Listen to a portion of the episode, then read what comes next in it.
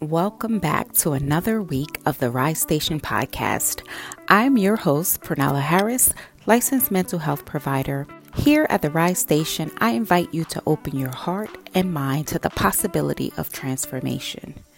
Episodes are geared at elevating your mindset, improving your relationships, and providing you with practical tips on how to improve your life overall. If that sounds good to you, welcome. Please join me for a new episode at 7 a.m. Eastern Standard Time every Monday so that you can start your week energized and ready to conquer whatever life throws your way. Please share this podcast out to your friends and family so that they can grow and thrive with you.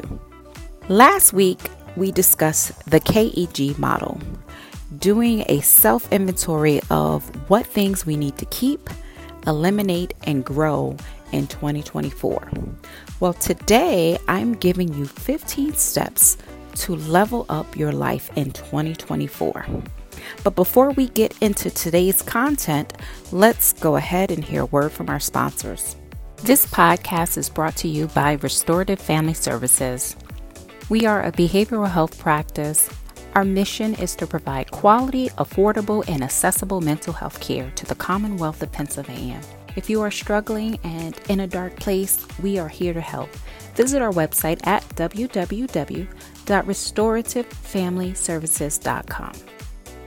This podcast is brought to you by Private Practice, where we provide leadership training and practice management coaching specific to helping mental health professionals build their private practice to provide a much needed service for their community.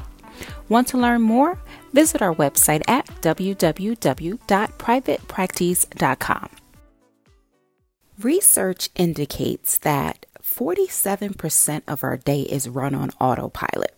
This means that most of what we do every day is based on habits. We are acting out habits and routines we have created to make our lives easier. Our brains are very efficient that way. And when we do something consistently over and over again, it forms, so to speak, a program or a habit to allow us to do the task on autopilot without having to use much brain energy or mental resources. And it can take, on average, anywhere from 21 days to 66 days to form a new habit. In order to uplevel our life in 2024, we need to form good habits. I'm about to share with you some steps and strategies that you can incorporate in your daily life on a consistent basis to develop good habits. So let's go ahead and get into it. Tip number one is stop making excuses. Throw away your need to excuse or rationalize or intellectualize why you did not meet the mission. Make sure you meet the mission by any means possible. Make sure that you're doing something every day to proceed, to progress, to move forward, to grow. Tip number two let go of all relationships that do not serve you anymore that drain you, that are toxic, that bring out the worst in you, that are stagnant relationships, that are not growing you, make sure to make room and release those relationships. So we have to get rid of some relationships that are no longer growing us or serving us so that we make room for relationships that will mentor us, hold us accountable, and challenge us. Tip number three let go of the victim mindset. So, let go of blaming the government, blaming women, blaming men, society, your job, your parents for your current circumstances. Now, that doesn't mean that bad things don't happen to us, but it is our responsibility to pick ourselves up and heal and create the life that we want to create. So, getting out of victim mindset takes us from things are happening unfairly to us too. I'm in control on how I deal with them. I'm in control on how I process that, what I can do to make my life better, and then make it a commitment to do so. Tip number four create goals for yourself and write down the steps to getting there. So, create real hard goals that you want to see happen for you in the future and how you're going to get there. Tip number five invest in your own growth. So think about how you're going to get to the next step, how you're going to meet those goals, right? What do you need? What areas do you need to grow in your knowledge? Are there any knowledge gaps? Are there things that you can invest in, whether there's trainings, books, webinars, podcasts, gym memberships, maybe getting a therapist, a life coach, attending a conference, going on a retreat? But what are the things that you need to do so that you can invest in growing yourself? Whether that's time, investing time, whether that's money, whether that is just really figuring out what you need resources, equipment, whatever you need to invest in your own personal, professional, spiritual, physical growth. Tip number six is get a mentor. Having a mentor or an accountability partner is crucial. Everyone who is successful financially or wealthy invest in mentorship, invest in business coaches, invest in closing that knowledge gap. Like they really invest in education and learning and gaining more knowledge. So surround yourself with people who are where you want to be, who can guide you to the next step in your journey, who can help you achieve the goals that you set out to achieve, who will hold you accountable as well. Tip number seven create a long term plan.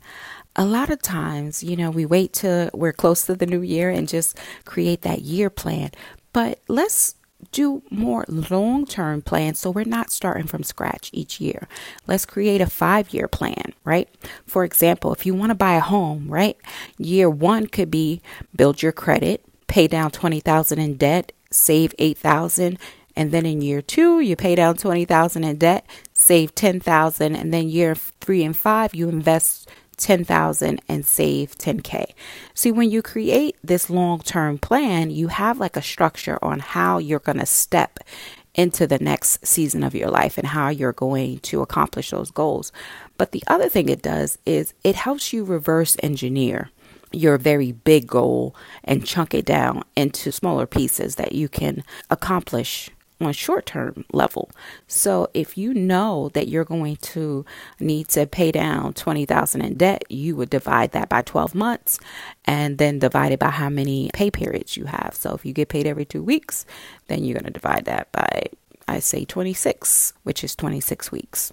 But at least you have like a game plan and you know how much you need to put aside so that when you're paycheck comes in, you can make sure that you auto draft it over to these accounts and you're moving the needle forward. And this is just an example, but you can do this with anything. You can do this with your weight loss goals, you can do this with your mental health goals, your spiritual goals, your just working on anything you desire. Okay. Tip number eight is every day do the big priority task first. So try to accomplish the hardest thing on your daily to do list first. All right, that gives you a sense of accomplishment and it's really moving you forward when you can take on the big task and really see your task list gets lighter. So try to do your big priority list first. Tip number nine is review your personal and business finances weekly. So that's really looking at your finances so that there are no surprises, making adjustments when you need to. By looking at this more frequently, you're able to intervene, you're able to move money, pull money, and even understand if you need to make more money to cover all the expenses. But you have an idea as to what where your money's going. So knowing what's coming in and what's going out, making sure that you have a good pulse on your finances. Tip number 10 is create a daily wellness routine that includes spiritual, physical, and mental wellness and self care. It's important to really do this daily because each and every day you have so much stress, that happens that is coming your way. So you definitely want to make sure that you're filling your bucket, that you are prepared for whatever life throws at you, and you replenish your cup on a daily basis. I prefer to do my wellness routine in the morning. That way, I get up, I am recharged before I enter the world, and I can give people the best version of me with a full cup. So I take it off the top. I don't wait till, you know, the end of the evening and give myself whatever's left over, but I pour into myself first and then I give everyone else what's left over. So consider the timing of your wellness routine so that you get the most out of your self care. Tip number 11 is approach life with curiosity be thirsty for knowledge. You know, don't be a know it all. Don't say, oh, I already know this. That means you put no effort or energy into investing in your own growth or even trying to learn something new. If you already know everything, then, you know, have any desire to learn. So when you approach life with curiosity, it means you can always learn or you can always look at a similar issue from a different perspective. You're humble, you're open to new perspectives, and that is how we grow and evolve. So, continuously be thirsty for education, be hungry to learn whatever it is that you can learn. Okay, and yeah, the world is full of lessons. So, be in that energy of being curious. Tip number 12 is learn a new skill. Now, each year you want to make it your priority to just keep growing, keep evolving, and then also, you know, stretching yourself a little bit. So, learning a new skill that could be learning a new hobby, that could be learning a different coping strategy, learning a new language, that could be education, that could be somewhere in your career, learning something new so that you keep stretching yourself and you keep advancing. Okay. Tip number 13 is be consistent. These tips and strategies won't work if they don't become habits.